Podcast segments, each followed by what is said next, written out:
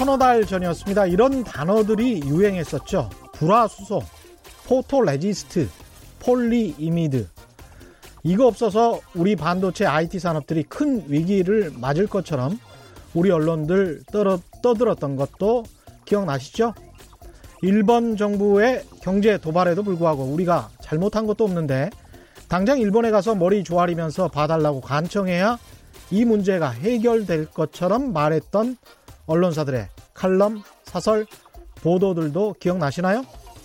그 뒤 어떻게 됐습니까? 일본으로 가는 한국 관광객 숫자가 오히려 전년 동월 대비 절반 이하로 줄어들어 버리고 불화수소, 불화수소 수소 등 반도체 신소재를 우리 기업들에게 납품하던 일본 기업들이 먼저 죽겠다고 아우성치고 일본 정부 내에서도 한일 갈등을 타결해야 하는 것이 아니냐는 목소리가 나오고 있죠.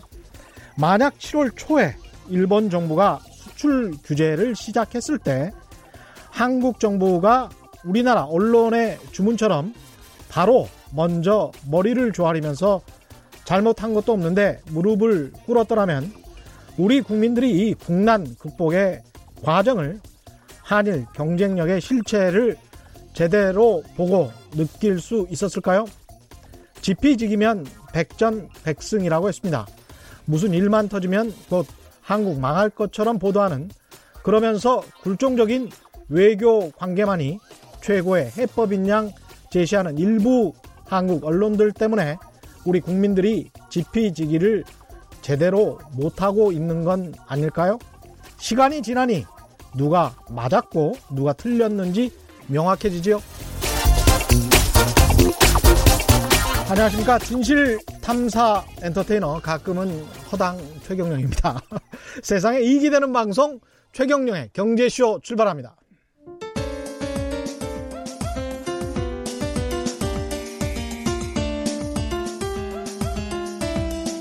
어려운 경제 이슈를 친절하게 풀어드립니다. 돈 되는 경제 정보를 발빠르게 전해드립니다. 예리하면서도 따뜻한 신사 이종우 이코노미스트의 원포인트 경제 레슨. 네, 국내외 경제 흐름을 분석하고 실질적인 투자 정보도 전해드리는 원포인트 경제 레슨 시간입니다. 오늘도 이종우 이코노미스트 나오셨습니다. 안녕하십니까? 예, 안녕하세요. 예, 유튜브로도 실시간 생중계되고 있습니다. 한번 손 한 번 흔들어 주시죠. 안녕하십니까, 애청자 여러분. 예. 갑자기 허당이라고 하십니까? 아, 제가 약간 허당기가 있어가지고 예. 중간 중간에 허당인 거를 제가 느껴요. 그래서 아 이거는 자백을 해야 되겠구나 그런 생각에서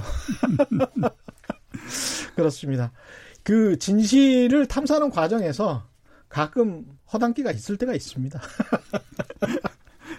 오늘은 역시 이제 안 좋은 소식이 워낙 경제에 많습니다. 네. 그래서 경제 성장률 이야기를 하면 안 좋은 소식일 수밖에 없을 것 같은데 경제 성장률 이야기부터 시작하시는군요. 예, 예. 그 한국은행 총재가 지금 워싱턴에 가 있는데요. 예.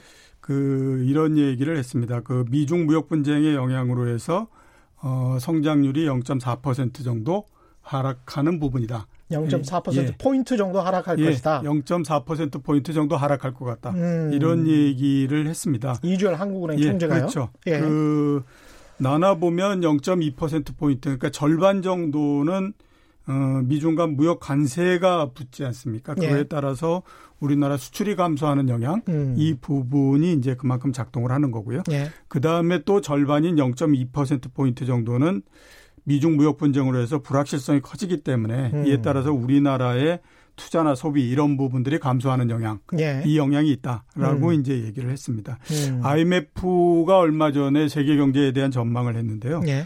미중 무역 분쟁으로 해서 중국이 경제 성장률이 0.1% 포인트 정도 낮아지는 음. 네. 효과가 있다라고 얘기했고요. 미국이 0.3%, 음. 유럽이 0.2% 포인트 정도 낮아진다고 얘기했거든요. 그러네요. 우리나라가 다른 데보다도 일단 상당히 크다라고 볼 네. 수가 있습니다. 이렇게 큰 거는 우선 우리 그 나라의 무역 제1국이 중국이기 때문에 그렇죠. 그거에 따른 영향이 에, 불가피하다. 음. 이런 부분들이 아마 어, 성장 이 부분들에 나타나는 게 아닌가라는 생각이 듭니다. 수출 주도형의 나라기 때문에 수출도 뭐 11개월 연속 지금 감소했습니다. 예. 그런 측면도 있겠죠. 네, 그 부분들의 영향이 가장 크다고 봐야 되죠. 그 음. 작년도가 수출이 굉장히 잘 됐었습니다. 예. 그랬기 때문에 이제 기저 효과라고 얘기하죠. 특히 작년에, 4분기 때 예, 작년에 숫자가 높게 되면 예. 올해의 더 크게 증가하지 않는 한은 음. 숫자가 크게 늘어나기는 좀 어렵지 않습니까? 예. 작년에 특히 이제 반도체 이런 부분들이 굉장히 좋았기 때문에요. 음. 그 작년에 높았던 효과가 올해 나타나는 부분도 있고 예. 또 하나는 이제 반도체 가격이 떨어지다가 보니까 음. 어차피 수출액이라고 하는 거는 가격 곱하기 물량이지 않습니까? 예. 그럼 물량은 똑같다고 하더라도 가격이 50%가 그렇죠. 떨어지게 되면 그렇죠. 당연히 수출액 자체는 50%가 줄어드는 거거든요. 음. 그래서 그거에 따른 영향도 있고 그래서 연속 11개월째 두 자릿수의 감소를 계속하고 있고요. 음. 일단 기저효과가 없어지는 내년 1월까지 그러니까 올해 12월까지는 수출의 감소 이 부분들은 뭐 불가피하지 않느냐 이런 생각이 많이 듭니다. 네, 참 큰일이군요. 내년에는 어떻게 좀 좋아졌으면 좋겠는데 금년 4분기까지는 뭐 어쩔 수 없는 상황이다. 대내외적인 상황이 그렇게 봐도 되겠습니까? 네, 그렇죠. 예. 그 최근에 우리나라 경제 변수를 보면 음. 그래도 부분적으로는 아무튼 그 바닥에 도달하는 신호 이런 부분들은 꽤 많이 나타나고 있는 예. 그런 상태인데요. 전망을 하는 사람들도 그렇고 그다음에 이제 뭐 시장에서도 그렇고 이런 음. 부분들에 대해서 별로 그렇게 그 점수를 주고 있지는 않는 상태입니다. 예. 왜 그러냐 하면 세계 경기가 점차적으로 둔화되는 형태이기 때문에 음. 우리나라만 계속해서 좋기는 어렵다라고 생각을 하고 있는 그런 그렇죠. 상태죠. 네. 지금 이제 미국 경제에 대한 내년도 전망을 한번 살펴보면 음. 지금이 2%대 중반 정도 되거든요. 예. 내년도가 1.5% 정도까지 내려올 거다라는 전망을 하고 있습니다. 원래 미국 경제 성장률이 그 정도였었잖아요. 예, 그렇죠. 사실 트럼프 행정부 예, 예. 이전에는 예. 1.5%에서 2% 정도 수준이었는데 예. 과도하게 성장을 했었던 겁니다. 몇년 그렇죠. 동안. 예, 예, 예. 그랬는데 이제 그런 부분들의 거품이 빠지는 형태가 되다 음. 보니까 그렇고요. 그 다음에 유럽 이 지속적으로 아무튼 뭐 경기가 예. 회복이 되지 않고 있는 상태입니다. 음. 그렇게 되다 보니까 전체적으로 선진국의 경기가 안 좋은 상태이고요. 중국은 예. 아시는 것처럼 3분기 성장률이 6.0%로 27년 만에 최저를 그렇죠. 기록을 하고 있거든요. 예. 정상적이라고 우리가 볼, 보게 되면 음. 내년도에는 음. 5%대로 성장이 떨어질 가능성이 굉장히 높습니다. 음. 그러니까 세계 전체적으로 성장이 둔화되는 상태로서 돼버렸기 때문에 예. 그 상태에서 국내에서 할 수 있는 부분들이 음. 한계가 있을 수밖에 없는 상태가 됐거든요. 그래서 아마 내년도에도 그다지 그 음. 경기가 회복되거나 이런 부분들에다가 점수를 못 주는 상태가 아닌가 이렇게 이제 생각이 됩니다. 단기적으로라도 뭘 좀 했으면 좋겠어요. 예. 그 경기 부양책이 예. 그 쇼크적 인 차원에서라도 크게 좀 한번 나왔으면 좋겠다 어, 그런 생각을 좀 합니다. 예, 그 금융 정책을 그동안 계속 썼지 않습니까? 예. 우리나라도 그렇고 선진국들도 거의 대부분 이제 음. 금융정책을 쓰는 형태였었는데요. 예. 금융정책이 최근에 보면 별로 그렇게 약, 그 약효를 음. 발휘하지 못하고 있는 상태입니다. 예. 그래서 이제 다른 그 정책적 대안 이런 부분들이 계속해서 지금 얘기가 되고 있는 상태거든요. 그렇죠.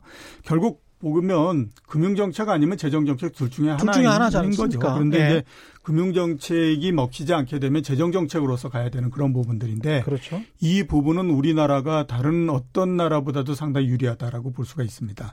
그 음. 유럽 아니 그 미국 같은 경우에는 네. 지금 GDP 대비해서 재정적자의 비율이 마이너스 4.5% 정도 네. 되거든요. 네. 어, 4%를 넘은 경우는 그렇게 많지는 않습니다. 물론 음. 이제 그 금융위기 직후라던가 아니면 걸프전 때 예. 이런 때에 이제 8% 이렇게까지 간 적도 있지만 음. 이거는 굉장히 특수한 경우이고요. 예. 일반적인 예. 경우일 경우에는 재정 적자가 GDP의 4%를 넘은 적이 없거든요. 예. 그런 면에서 보면 미국에서 어, 재정 정책을 강하게 피거나 이럴 수 있는 가능성은 별로 없습니다. 음. 그 다음에 이제 유럽 같은 경우에는 2011년도에 남부 유럽에서 재정 위기가 났기 때문에 아직도 그 트라우마를 그렇죠. 계속 갖고 있는 상태거든요. 음. 근데 우리나라를 한번 보면요. 작년도에 우리나라가 31조의 재정 흑자를 냈습니다. 음. 그렇게 경기가 나빠진다라고 얘기하고 했었는데 그렇게 되면 거의 대부분 이제 재정 정책을 강하게 쓰는 것이 일반적이거든요. 예. 근데 작년도에 어, 그 재정 추계도 잘못됐고 음. 했던 부분들이 있어서 31조 정도의 재정 흑자를 냈고요. 그게 이제 GDP 대비해서 보면 GDP의 2.54% 정도의 재정 흑자가 난 겁니다. 굉장히 크네요. 예. 예. 근데 그게 작년만 그런 건 아니고요. 음. 2017년도에 2.82%였고요. 음. 그다음에 2016년도에 2.32%였어요. 그러니까 3년 내내 우리나라는 재정 한 2% 정도의 재정 흑자를 내는 형태였거든요. 그렇기 때문에 지금은 재정 여력이 굉장히 좋은 상태라서요. 내년도 그다음에 뭐 빠르게 되면 올해 4분기에도 강력하게 재정 정책을 쓰면 됩니다. 그러면 그러니까 재정 흑자라는 거는 그 돈이 그대로 쌓인다는 예, 그렇죠. 거잖아요. 예, 예, 예. 그 세수가 그대로 쌓인다는 예. 건데 돈을 제대로 못 썼기 때문에. 예, 그렇죠. 그리고 이제 작년도에 돈을 쓴 것이 남았다라고 해서 음. 올해 그러면 뭐 그 이 이 세금을 음. 덜 걷냐 하면 그건 아니거든요. 그것도 아니잖아요. 예, 그렇기 때문에 예. 이제 에, 강력하게 재정 정책을 쓸 수 있는 음. 그런 여건은 충분히 되거든요. 그런데 그렇죠. 이제 예. 왜못 쓰냐면 우리는 아주 오래 전서부터 재정에 대해서 굉장히 강박관념을 갖고 있습니다. 그러니까 그렇습니다. 재정 적자가 조금 나게 되면 예. 마치 세상이 난리가 나는 것처럼 막 이렇게 그 했기 때문에 지금 일부 언론에서도 계속 그렇게 예, 이야기를 그렇죠. 그래서 하고 있죠. 많이 얘기하는 부분이 그거지 않습니까? 국가 부채 비율 40%를 넘으면 음. 이게 뭐 큰일 난다 이런 얘기를 하잖아요. 그렇죠. 60% 넘으면 EU 수준의 예, 예. 밑에 나라들처럼 무슨 이탈리아처럼 될 것처럼 예. 이야기를 하고 그렇게 이제 많이들 얘기를 하는데 예.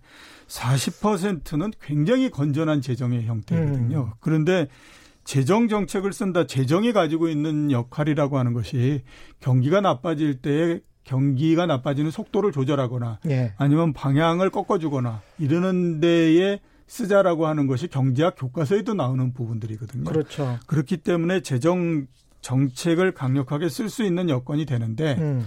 과연 이제 정부가 어느 정도 국민의 합의를 끌어내서 재정 정책을 강하게 쓸 수 있는 음. 토대를 만들어 갈 거냐 음. 하는 부분들이 어, 지금에서는 관건이라고 봐야 그렇죠. 되겠죠. 그런데 여건은 예? 말씀드렸던 것처럼 우리나라가 음. 다른 선진국보다는 훨씬 더 좋다 이렇게 음, 말씀드릴 수 있습니다. 금리 인하의 효과는 별다르게 우리가 기대할 게 없을까요? 예, 그 한국은행이 지난주에 금리를 내려서 예. 3개월 만에 금리를 다시 인하했거든요. 1.25% 됐습니다. 사상 네. 최저치가 됐는데요.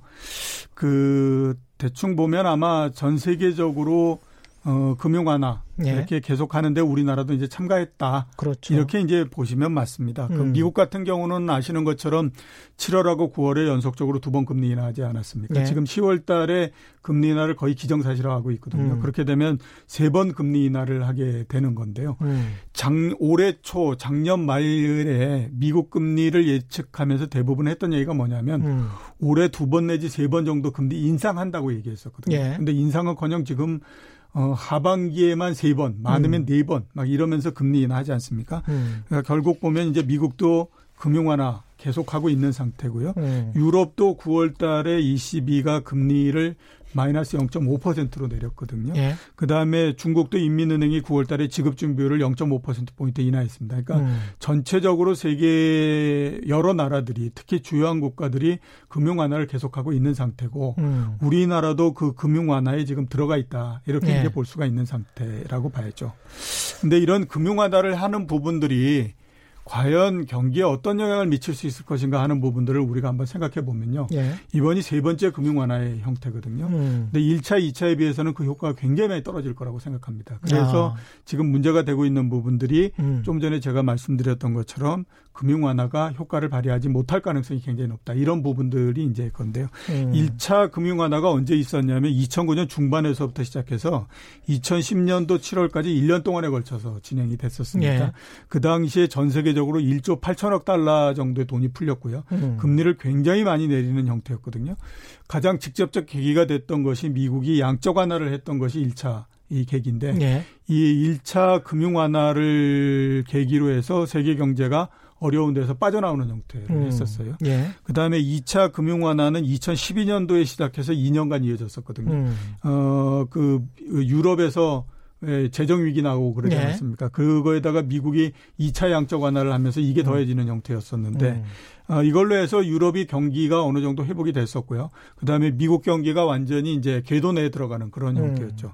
그리고 말씀드렸던 것처럼 올해 들어서 이제 그 세 번째 금융 완화를 하고 있는데 네. 어, 효과가 안 나타나는 가장 큰 부분은 시장에서 일단 보여주고 있습니다. 음. 과거 같은 경우에 금융 완화를 하게 되면 네. 주가도 상당히 많이 오르고 음. 시장에서 먼저 반응이 오는 형태였거든요. 음. 근데 이번 같은 경우에는 9월 달서부터 금리를 인하하고 적극적인 정책을 피고 있는 상태인데도 불구하고 우리나라도 주식시장 별로 못 올라가지 않습니까? 그렇죠. 미국 주식시장도 사상 최고치를 갱신한다든가 음. 이런 부분들이 지금 나오지 않고 있는 상태거든요. 그 음. 얘기는 뭐냐면 시장에서 너무 금융 완화가 빈번하게 이루어지다가 보니까 그거에 대한 중요성을 계속해서 떨어뜨리는 형태로서 생각을 하고 있는 음. 그런 상태이거든요. 그래서 음.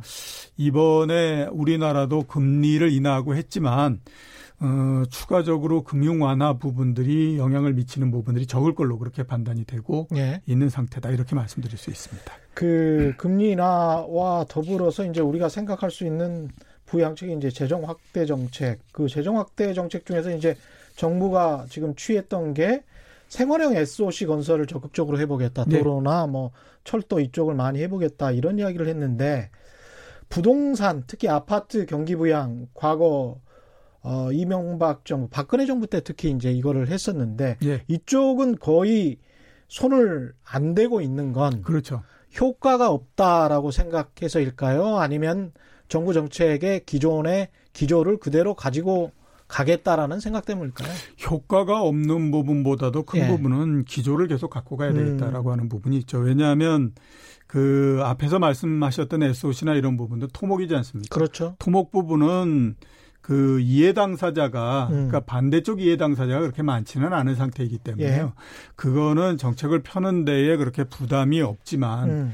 부동산 가격이 올라가는 형태의 정책이 되거나 음. 또는 금리를 낮춰서 부동산 가격이 올라가는 형태가 되면 그렇죠. 그거는 이해 당사자들이 서로 있기 때문에요. 음. 집을 안 갖고 있는 사람이나 이런 사람들 입장에서 봤을 때는 정말로 어, 원망이 쌓일 수밖에 없는 형태거든요. 가계부채 문제를 또 생각하지 않을 예, 수가 없을 그렇죠. 거고요. 그리고 예. 이번 정부 같은 경우에는 음. 그 노무현 정부 때의 트라우마를 기억을 하고 있기 때문에요. 예. 부동산 가격이 올라가면 전체적으로 정책을 피거나 또는 정부에 대한 신뢰도나 음. 이런 부분들이 얼마나 낮아진다라고 하는 걸 알고 있기 때문에요. 예. 그 뭐, 그 주택 건설 이런 부분들을 부양하거나 이러기는 굉장히 어렵고요. 예. 정부가 가장 바라는 형태다라고 하게 되면 음. 주택 경기 쪽은 더 이상 그러니까 주택 가격 쪽은 더 이상 올라가지 않게 하고 음. 그 대신에 이제 SOC를 통해서 성장률은 좀 올라가게 하고 이런 형태가 되는 것을 가장 원한다라고 봐야 되겠죠. 예, 정부가 할 수 있는 경제 정책이라는 게 사실 이렇게 전 세계적으로 경기 둔화가 되면 우리처럼 수출 지향형의 국가에서는 할 수 있는 게 별로 없다. 예, 그렇죠. 그냥 금리 인하 정책하고 근데 크게 손댈 수 있는 게 이제 조세 정책 뭐 이런 것들인데 예. 조세 정책은 또 국회의 동의를 받아서 예, 그렇죠. 법을 바꿔야 되는 법을 바꿔야 되는 거죠. 측면이기 때문에 행정부에서 할 수 있는 것들이 생각보다는 많지 않더라고요. 네, 많지 않습니다. 예. 그래서 한번 생각 해 보면요. 음. 앞에서 말씀드렸던 것처럼 세계적으로 계속 금리를 인하하고 이렇다라고 이러, 이러고 있다라고 말씀을 드렸잖아요. 예. 그러면 우리 이렇게 한번 생각해 볼 필요가 있는데 빙의를 해가지고 음. 현 그 한국은행이 음. 금리를 내리면 경기가 좋아질 거라고 생각할까라고 하는 부분. 그 다음에 음. 연준이 금리를 내리면 미국 경기가 좋아질 거라고 생각할까라고 음. 생각하면요. 제 생각으로는 한국은행도 연준도 금리를 내린다고 해서 경기가 좋아지지 않을 거다. 이게 별로 그렇게 관계는 없을 거야라고 생각을 할 거라고 속으로는. 저는 생각합니다. 예, 속으로는. 근데 어쩔 수 없이 그냥 하는 예, 그렇죠. 거잖아요. 왜냐하면 네. 한국은행 입장에서 봤을 때의 금리가 뭐 1.5% 이렇게 되는데 음. 금리를 안 내리고 그대로 있다가 경기가 점점 더 나빠지게 되면 그때는 한국은행도 일정하게 어느 정도의 책임 소재에서 어, 벗어날 수가 벗어날 없잖아요. 수 예. 그러니까 그 금리를 인하하고 금융 정책을 편다라고 하는 거는 음. 전통적으로 가지고 있는 그 경기 부양 대책의 하나인데 음. 경기가 나빠진다는 걸 뻔히 알면서도 왜 아무것도 안 했느냐라고 그렇죠. 하면 거기에서 벗어날 수 없는 거고요. 예. 연준도 마찬가지거든요. 예. 그렇기 때문에 이제 가고 특히 연준 같은 경우에는 정치적으로도 굉장히 지금 압박을 많이 받고 있지 않습니까? 음. 그 트럼프 대통령이 뭐 이렇게 바보스러운 연준은 못 봤다. 그다음에 뭐 1%를 더 내려야 된다. 0% 금리를 그렇죠. 만들어야 된다. 이러니까 본인이 예. 아주 경제학자예요. 트럼프 대통령은. 예, 그렇죠. 그렇기 때문에 이제 예. 이렇게 하는데 예. 효과를 크게 못 낼 거다라고 하는 부분들은 어느 정도는 뭐 생각하고 음. 있지 않나라는 생각이 듭니다. 예, 다음 이슈로 넘어가기 전에 다음 예. 이슈는 일본의 이제 무역 도발에 예. 관해서 정리를 하는 건데요. 문자가 굉장히 많이 와 있어서 좀 소개를 해드리고 가겠습니다. JS 킴님, 그나마 재정 여력이 있으니까 실타는 충분하지 않냐는 말씀이셨고 그 그런 말씀을 쭉 예, 해주신 네, 그렇죠. 거죠. 그래서 무조건 풀면 안 되고 좀 효율적으로 풀자라는 생각 말씀해 주셨고요. 포씨님, POSSI님, 시골에 가면 정말 이렇게까지 라는 생각이 드는 게 있어요. 70대 이상 할머니 할아버지들께서 필요해 보이는 건 재정적인 부분인 것 같은데 시설을 설치하고 뭐 실용적인 것처럼 보이지 않아서요. 그러니까 어 실제로 시설 공사나 뭐 이런 것들은 많이 하는데 네. 이 농사 지으시는 분들이나 아니면은 그냥 집에서 쉬고 계시는 어르신들한테 실용적으로, 실용적으로. 뭔가 도움을 줄 수 있는 그런 복지 정책 또는 생산적인 복지 정책 이런 것들이 좀 나와야 되지 않나 이런 네. 말씀이신 것 같고요. 겉으로 드러나는 부분들이 음. 어, 해당 지자체장이나 이런 그 분들이 보, 생각에는 네. 그게 훨씬 더 낫지 않습니까? 왜냐하면 이거 내가 드러나, 했어. 뭐 예, 예, 그 본인의 지적이 되는 거니까 예. 그런 부분들도 많이 좀 작동하는 거 아닌가라는 예. 생각이 좀 듭니다. 클래식 그 정님은 재정 정책을 미래 지향적으로 가야지 당장 퍼주기식은 안 된다라는 말씀이죠. 예. 정부가 경제를 마음대로 재단한다는 사고부터 고쳐야 합니다. 예, 그 맞는 말씀이죠. 예, 정부가 맞는 경제를 마음대로 재단할 수가 없습니다. 지금 예. 상황 자체가. 정부의 역할은 예. 마음대로 재단하는 것은 아니고요. 예. 어, 하락을 할 때 하락의 속도를 어, 조절해서 음. 하락이 너무 빠르거나 그다음에 그 이게 굉장한 침체에 빠지거나 음. 이런 속도를 조절하는 것이 정부의 역할이라고 봐야 되죠. 예. 근데 클래식 정님한테 이제 말씀드리고 싶은 거는 폴 크루그만 교수가 지난번에 한국에 오셔 가지고 장기적인 재정 건전성 이야기하지 말고 단기적으로 정부라도 할 수 있는 일이 있으면 뭔가를 해야 된다. 예, 그렇죠. 그런 예. 이야기를 했거든요. 그래서 경제학이라는 것이 장기적으로 미래지향적으로 미래 세대를 위해서 이렇게 레토릭으로만 이야기하면 되게 쉬워요. 그러면 그냥 다 굶어 죽을 수 있는 거죠. 예. 그먼 미래와 10년, 20년을 위해서. 그런데 이제 어떤 마중물적인 정책이 항상 필요한 것이고 그게 또 잘 되면 미래 세대를 위해서 좋은 것일 수도 있으니까요. 장단기적인 정책 구사가 필요할 수도 있을 것 같습니다. 예. 그런 측면에서 좀 이해하셔야 될 것 같고요. 일본의 무역 도발 이야기를 예. 좀 할까요? 예. 어, 110일 정도 지났는데요. 예. 그 3개월 전 정도에 예. 우리나라에서 가장 뜨거운 핫 이슈가 일본의 무역 제재였다라고 하는 거를 음. 지금 기억하는 분들이 많지는 않은 것 같습니다. 예. 역시 그걸 보면 우리나라가 dynamic Korea인 거는 분명하다. 이런 음. 생각이 참 많이 듭니다. 예. 그 주제는 제가 정한 건 이제 일본 무역 제재 이 부분이고요. 음. 지금 한 100일 정도가 지났기 때문에 중간 음. 결산을 좀 해봐야 되는 게 아닌가라는 예. 생각이 많이 듭니다. 그래서 예. 그 대응했던 것들을 한번 우리가 이렇게 그 되새겨서 보면 음. 어, 종합적으로 봤을 때 나쁘지 않았다. 음. 이렇게 이제 말씀을 드릴 수 있지 않냐라는 그렇죠. 생각이 듭니다. 그 네. 어, 제일 처음에 문제가 터졌을 때에 많이 얘기했던 게 뭐냐면 핵심 소재를 국산화시켜야 된다라고 하는 부분, 음. 그 다음에 이제 대체 공급처를 확보해야 된다라고 하는 부분, 예. 이런 두 부분에 이제 크게 많이 얘기됐던 음. 부분이었거든요. 음. 아직까지 뭐 100일 정도밖에 안 지났기 때문에 음. 국산화 이런 부분들이 가시적으로 효과를 나타낸다든가 이러지는 이럴 수 있는 시간은 안 됐다라고 봐야 되죠. 예. 대신에 이제 그동안 제일 크게 문제가 됐던 부분들이 반도체 이런 부분들인데 음. 거기에서 생산의 차질이나 이런 부분들이 크게 생기지 않았다라고 하는 거는 음. 뭐 대체 공급처를 찾았든지 아니면 일본에서 스스로 어느 정도 뭐 이렇게 수출을 해줬던지 이런 부분들이기 때문에 음. 그런 부분들 좀 넘겼다라고 하는 부분들이 있고요. 두 번째는 음. 보면 국민들한테 이런 부분들을 인식시켜는 좋죠. 우리 산업이 어떤 정도의 취약점 가지고 있는 부분들이 취약점을 가지고 있는 부분들이 뭔가 하는 것들을 인식을 시켜줬고요. 예. 그에 따라서 체질을 어떻게 개선해야 된다라고 하는 것에 대한 국민 인식을 높여줬던 부분. 그렇습니다. 이런 부분들에서는 네. 어느 정도 역할을 했다 이렇게 음. 볼 수가 있겠죠. 그러니까 생각보다 일본에게 뭐 당한 게 네. 그렇게 크지는 않다 네, 외견상으로. 그렇죠. 예, 예. 그렇게 정리할 수 있겠습니다. 네. 예. 외견상으로 봤을 때 일단 그렇게 크지는 않다. 예. 이렇게 볼 수가 있죠. 그러니까 그리, 예. 당초에 생각했던 거 난리가 날 거다 이렇게 했지만 그 그렇죠. 정도는 안 됐죠. 그리고 삼성전자나 SK 하이닉스 입장에서 봤을 때는 오래된 공급처, 예. 그 수요처를 어떻게 보면 농락한 거잖아요. 정부를 핑계로 대고. 음, 그렇죠. 일, 본 예. 정부가 그 수출 규제를 하라니까 우리 어쩔 수 없다. 그래서 삼성전자나 SK 하이닉스가 이 납품 업체인 일본 그 제조업체들을 대상으로 뭐랄까요 클레임도 걸고 예.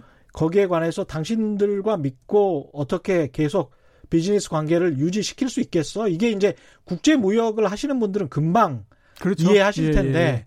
그렇게 이제 그 한 3, 4개월이 지났을 거고 실제로도 제가 이제 대기업 전무로 있는 분에게 비슷한 이야기를 들었는데 그런 상황에서 일본 업체가 운신할 수 있는 폭도 우리가 생각했던 것보다는 훨씬 더 좁았고 예, 그렇죠. 그리고 영향력도 예, 예. 낮았다, 낮았다, 이렇게, 이렇게 생각이 듭니다. 예, 그렇죠. 예. 수출입 관계에서부터 한번 정리를 한번 해보게 되면요.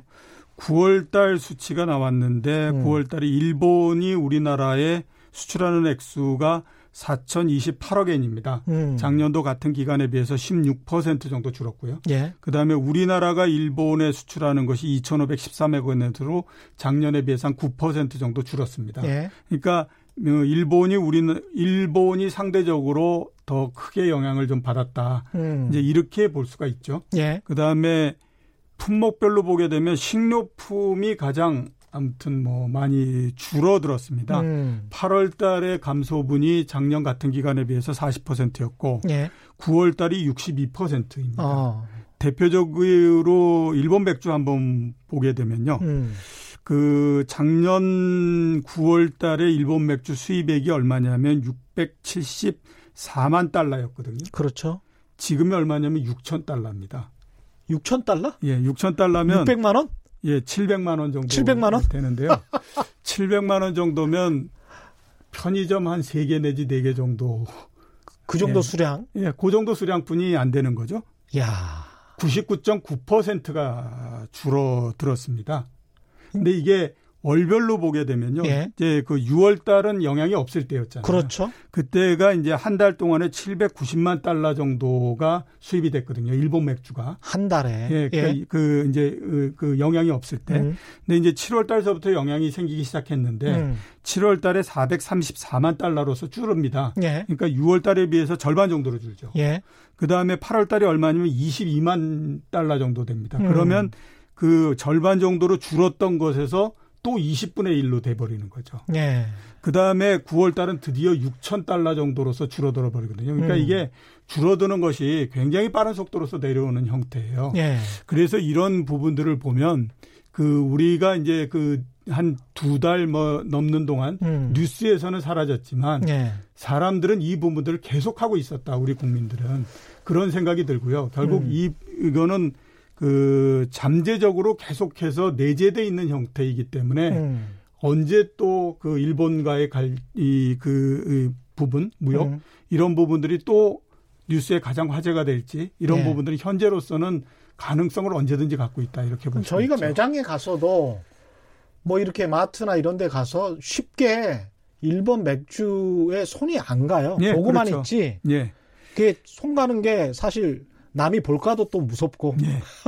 일본 맥주 맛이 또 거의 비슷하잖아요. 그렇죠. 예. 예. 뭐 일본 맥주라고 뭐 특별하게 엄청나게 맛있다 예. 이런 거는 아니기 때문에. 일본 맥주가 2009년도 이래로 우리나라에서 수입 맥주 국가별로 봤을 때 1위입니다. 항상 아, 1위였었거든요. 그랬었군요.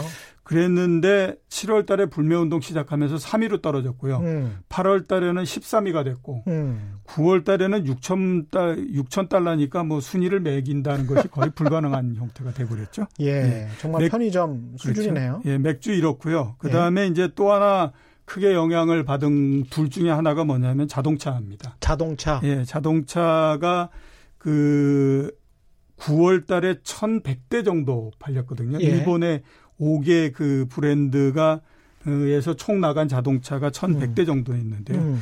6월 달 한 달 동안에 몇 대가 나갔냐면 거의 4,000대 정도 나갔습니다. 예. 그러니까 그 한 70, 5% 72% 정도 줄어들어 버린 거죠. 예. 그래서 원래 그 일본 자동차가 우리나라 수입 자동차 시장에서 20% 정도를 차지하면서 항상 1등이거든요. 예. 근데 지금은 점유율이 5.5% 음. 이런 정도밖에 안 되는 상태인 거죠. 그 이것도 일종의 이제 신화가 있었던 것 같은데 일본 자동차가 괜찮다. 예. 가격 대비 무슨 뭐 수입 자동차 중에서는 가성비가 뛰어나고 상당히 품질이 좋다라고 이야기를 하는데 그럼에도 불구하고 국산차보다는 가격이 높았던 높죠. 건 예, 예. 사실이고 그리고 현대차나 기아차가 품질을 많이 따라잡았고 사실 이것저것 이렇게 비교해서 타셔 타보신 분들은 알겠지만 그 제가 보기에는 눈 감고 타면 거의 모를 걸요 아마 그렇다고 봐야 되겠죠. 예. 지금 그 품질 차이가 거의 안 나고 특히 이제 일본 사람들이 일본 국내 시장에서 우리나라 가전제품뿐만이 아니고 휴대폰을 거의 안 샀던 것을 네. 생각을 해보면 우리가 뒤늦은 깨달음도 좀 있었다라고 저는 생각을 해요. 예, 뒤늦은 깨달음이요. 예. 예. 왜냐하면 일본 시장에서는 우리를 그렇게 박대를 해왔는데 품질과 가격 대비 상당히 노, 경쟁력이 높고 그게 세계 시장에서 이미 인정이 됐잖아요. 그렇죠. 휴대폰 같은 경우에는. 근데 일본 시장에서만 가전제품과 휴대폰 자동차 이런 게 거의 안 팔렸거든요. 예. 그런 거는 구조적으로 일본 시장에서 배척했던 측면들이 있었다라고 저는 음, 그렇죠. 봐야 예, 되거든요. 예. 그리고 예.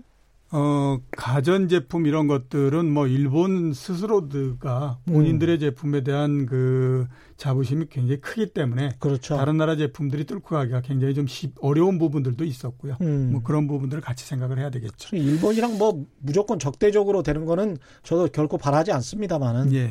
하여간 대등하게 무역을 하더라도 해야 될 것 같습니다. 예. 또 하나 우리가 봐야 될 부분이 이제 여행 부분이죠. 음, 그 동안에 예. 아무튼 굉장히 많은 얘기가 있었으니까 예. 이 부분도 한번 정리를 해봐야 될 필요는 있을 것 같은데요. 음. 7월, 8월이 휴가철이지 않습니까? 음. 그러니까 이 휴가철일 때에 그 일본에 간 한국 사람들이 몇 명 정도냐면 87만 명 정도가 갔습니다. 예. 작년 같은 기간에 비해서 33만 명 정도가 줄어들었어요. 휴가철. 예. 그래서 예. 27.6% 정도가 줄었고요. 그다음에 일본에서 한국 사람 한국으로 오는 음. 일본 사람들이 몇 명이냐면 60만 명 정도입니다. 예. 이거는 한 10% 정도 증가를 했습니다. 증가를 그러니까, 했어요. 예, 그러니까 우리나라에서 일본을 방문하는 사람들은 줄어들고요. 음. 그다음에 일본에서 우리나라로 오는 사람들은 좀 늘어나는 그런 음. 형태이기 때문에 일단 이제 이렇게 그 환율 영향도 좀 있을 것 같습니다. 예, 환율 영향도 좀 있지만 네. 뭐 보다 더 큰 부분들은 그렇죠. 이렇게 그 네. 거의 30% 정도 줄어든다라고 하는 거는 맞습니다. 어, 그 이 무역 갈등 이 부분들에 따른 영향 맞습니다. 이 부분들을 네. 우리가 제외하고 얘기는 하기는 굉장히 음. 어렵다라고 음. 봐야 되고요. 그 게 이제 여행객이 줄어들고 뭐 이렇게 되면 여러 가지 부분들에서 어, 그 변화가 나타날 수밖에 없는데요. 예. 일본 우리가 일본에 가는 사람이 줄어들면서 일본에서 생산이 유발되는 효과가 있지 않습니까? 음. 그러면 당연히 그게 줄어들었겠죠. 예. 그 줄어든 부분이 얼마냐면 3,500억 원 정도 어. 이렇게 이제 줄어들었고요. 예. 부가가치가 줄어드는 부분 이 네. 부분도 네. 한 1,700억 원 정도 음. 줄어드는 형태 이렇게 음. 됐기 때문에 뭐 여러 가지 부분들에서 모든 수치를 본다고 하더라도 음. 그, 그러니까 어, 한뭐 100일 넘는 기간 동안 음. 참그 어, 꾸준히 계속해서 음. 그리고 보다 더 이렇게 계속 강도가 커지면서 일본과의 이런 그 부분들이 예. 계속 진행이 돼 왔다 이런 생각이 좀 많이 듭니다. 그렇군요. 문자들이 계속 오고 있습니다. MS 정 59님 국가가 무역 보복을 하게 하기에는 여러 가지 문제가 있는데 우리 국민들의 현명한 대처가 결국은 일본의 무역 보복에 적절한 대응을 했다. 이렇게 생각합니다. 라는 말씀이고요. 김광민님, 일본 아사히 계열 맥주에 체코 어, 맥주도 있고, 코젤 맥주도 있고, 뭐 이렇다. 아직까지 모르고 사드시는 분들이 많아요. 이렇게 말씀하셨네요. 아, 그렇군요. 저도 몰랐는데, 이거. 저도 몰랐습니다. 아, 그렇군요. 이게 아사히 계열, 아사히 회사가 이 회사들을 사들였나 봅니다. 음. 체코하고 이태리 회사들. 아, 그렇군요. 박선식님, 어제 우리 동네 편의점 가니까 여전히 일본 맥주 제품들 팔고 있더군요. 음료수 사러 들어갔다가 그냥 나와 버렸어요. 다신 그 편의점 안 가네요, 이제. 그럴 필요까지 뭐. 일본 맥주를 안 사드시면 뭐 되는 거죠. 뭐, 예.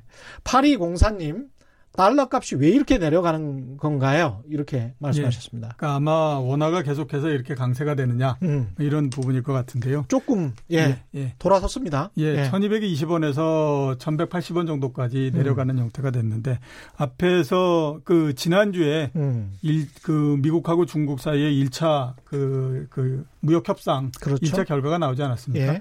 우리나라의 그 원화가 어, 1160원, 뭐 50원 여기에서부터 1220원까지 올라간 결정적인 이유가, 음. 어, 무역 분쟁의 영향이 굉장히 컸습니다. 음. 근데 그게 어떻게 됐던지 아무튼 그 1년 8개월 만에 그 내용에 관계없이 한 첫 번째 그 협의가 났다라고 하는 것 자체가 예. 앞으로가 더 좋아질 수 있는 가능성을 가지고 있다라고 음. 생각을 하기 때문에 예. 그 부분만큼이 조금씩 빠져나가고 그렇죠. 있는 그런 상태다라고 봐야 되죠. 예. 그 유튜브에 초대권님이라는 분 맞죠? 초대권님이라는 분이 제가 어 4월에 지난 4월에 경제 위기 아니다라고 했다고 어 말씀을 하셨는데 경제 위기는 여전히 아닙니다. 경제 위기라는 단어를 정의를 잘해야 된다라고 그렇죠. 예, 예. 말씀을 드렸었고 경기가 하강 국면이다. 경제가 안 좋다. 이 이야기는 매번 드리고 있습니다. 예. 그래서 경기가 하강 국면인 거하고 어 경기가 좀 안 좋다. 이렇게 말하는 것과 경제 위기는 이 정의 자체가 다르기 그렇죠. 때문에 예, 예. 그 부분은 좀 설명을 좀 해주십시오. 그러니까 네. 이렇게 나눌 수 있습니다. 예. 경기가 나빠지게 되면요, 음. 경기 둔화, 경기 침체, 경제 위기 이런 음. 형태가 되는데 예. 가장 약한 거는 경기 둔화 부분이고요. 그렇죠. 예. 그다음에 이제 미국 기준으로 따지게 되면 음. 뭐 그 성장률이 마이너스 2% 되고 이렇게 되면 이제 경기 침체라고 얘기하고요. 음. 그 다음에 외환위기나 금융위기 이런 것처럼 이제 뭔가 경제 전체적으로 위기가 발생해서 음. 어, 보통의 상황과 달라지는 형태가 그렇죠. 되면 경기 경제 위기가 되는 거죠. IMF 같은 경우는 경, 경제, 경제 위기라고 예. 하면 보통 이제 뱅크런처럼 그렇죠. 은행에서 돈을 빼가는 예, 예, 예. 예, 그런 정도 수준. 그런 정도인 거죠. 그러니까 한국 한국 은행에서 외국인들이 돈을 빼가는 예. 수준. 위기라고 하는 건 세 가지 형태로서 예. 오는 거거든요. 예. 하나는 이제 국가의 재정이 완전히 거덜이 나버려 가지고 그렇죠. 더 이상 어떻게 할 수 없는 재정 위기가 있고요. 예. 두 번째는 보게 되면 우리 97년도에 겪었던 것처럼 외환이 없기 때문에 음. 결제를 못 해주는 형태로서 생기는 외환 위기가 있고요. 예. 그 다음에 이제 2008년도에 그 미국에서 발생했던 것처럼 음. 어떤 그 자산의 가격이 너무 많이 올라갔다가 그게 일시에 꺼지면서 그 사람들이 거기에서부터 빌렸고 은행에서부터 빌리고 그랬던 거를 갚아줄 수 없기 때문에 생기는 위기. 예. 그냥 은행이 부실화되고 그래서 생기는 위기 이 부분을 금융위기라고 하거든요. 그렇죠. 그런 것들이 발생하는 것이 위기의 형태인데 음. 지금 우리나라의 경우는 어느냐면 가장 안, 그, 이 약한 음. 경기 둔화의 단계인 그렇죠. 거죠. 예. 이 경기 둔화라고 하는 것은 사이클상 계속해서 생기는 부분들이거든요. 예. 그러니까 자본주의 경제에서는 좋을 때에 올라갔다가 음. 나빠지게 되면 둔화되는 형태가 되고 이렇게 해서 지금 우리는 경제 위기보다는 경기 둔화의 형태다라고 봐야 됩니다. 그렇죠. 이게 경제 위기냐, 경기 둔화냐, 경기 하강이냐에 따라서 개인의 자산 관리랄지, 그 다음에 국가의 경제 정책이랄지 이 판단하는데 굉장히 중요한 변수가 되기 때문에 예, 그렇죠. 예. 어떤 데에 기준점을 두고 내가 자산을 관리할 거냐, 또는 국가가 경제 정책을 펼칠 거냐, 어떤 정책을 펼칠 거냐. 경제 위기라면 정말 아주 극단적인 정책을 펼쳐야 되겠죠. 그렇죠. 예. 예. 그, 그러니까 미국도 봐서 어, 아시는 것처럼요. 예. 그 미국 같은 경우에는 AIG 하나를 살리기 위해서 몇 음. 천억 달러의 돈을 거기다 그 쏟아붓는 형태가 예. 되거든요. 음. 그는 위기가 아니면은 있을 수가 없는 그럼요. 일인 거죠. 정당화가 되지가 그렇죠. 않죠. 예. 개인 그 사기업 하나를 살리기 위해서 음. 국가가 제, 그 나라 이 국민의 돈을 동원해서 거기에다 몇 천억의 돈을 넣어준다라고 하는 거는 음. 일반적인 경우에서 있을 수가 없는 거기 때문에요. 음. 그러니까 위기 상황에서만 있을 수 있는 부분이니까 그렇죠. 위기가 되느냐 아니면 경기 둔화냐 침체냐 이런 것들에 따라서 정책도 전부 다 바뀌는 거고요. 음. 그시 점 시점에 따라서 어, 어떤 형태의 투자 이런 부분들로 갖고 가야 되느냐 하는 것들도 다 달라지는 거죠. 예, 맞습니다. 자 킴님, JA 킴님, 미국 국채나 중국 국채를 사서 중국 국채를 사서 분산 투자를 하라고 하는데 이런 말씀은 최경련의 경제쇼에서 어, 드린 적이 없고요. 미국 국채를 사서 분산 투자를 하라고 하는데 도대체 언제쯤 사는 게 좋은 건가요?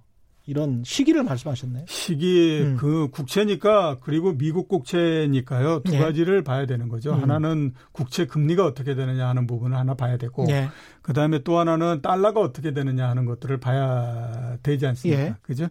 어 우선 이제 그 금리는 음. 지금이 굉장히 낮은 상태인 거는 분명하고요. 네. 근데 앞으로도 봤을 때 지금보다도 금리가 훨씬 더 높아지거나 그럴 가능성은 음. 그렇게 많지는 않습니다. 음. 그래서 금리 면으로 봤을 때는 지금 그 사셔도 뭐 무방하다라는 음. 생각이 들고요. 대신에 네. 이제 달러는 앞에 말씀드렸던 것처럼 1220원에서 지금 1180원 정도까지 내려와 있는 상태거든요. 네. 아마 전체적으로 1150원에서부터 1220원 사이를 왔다 갔다 하는 형태이기 때문에 네. 지금이 딱 중간 정도에 와 있는 상태입니다. 예. 그래서 조금 더 기다리시면 음. 아마 1160원, 50원 이 수준 정도까지 올 걸로 그렇게 생각이 되기 때문에 예. 그 시점에서 미국 국채를 사시는 게 낫다라는 생각이 듭니다. 그 전에도 이종 이카노미스트께서 1250원이 꼭지일 거다 네. 그런 말씀을 하셨었고요.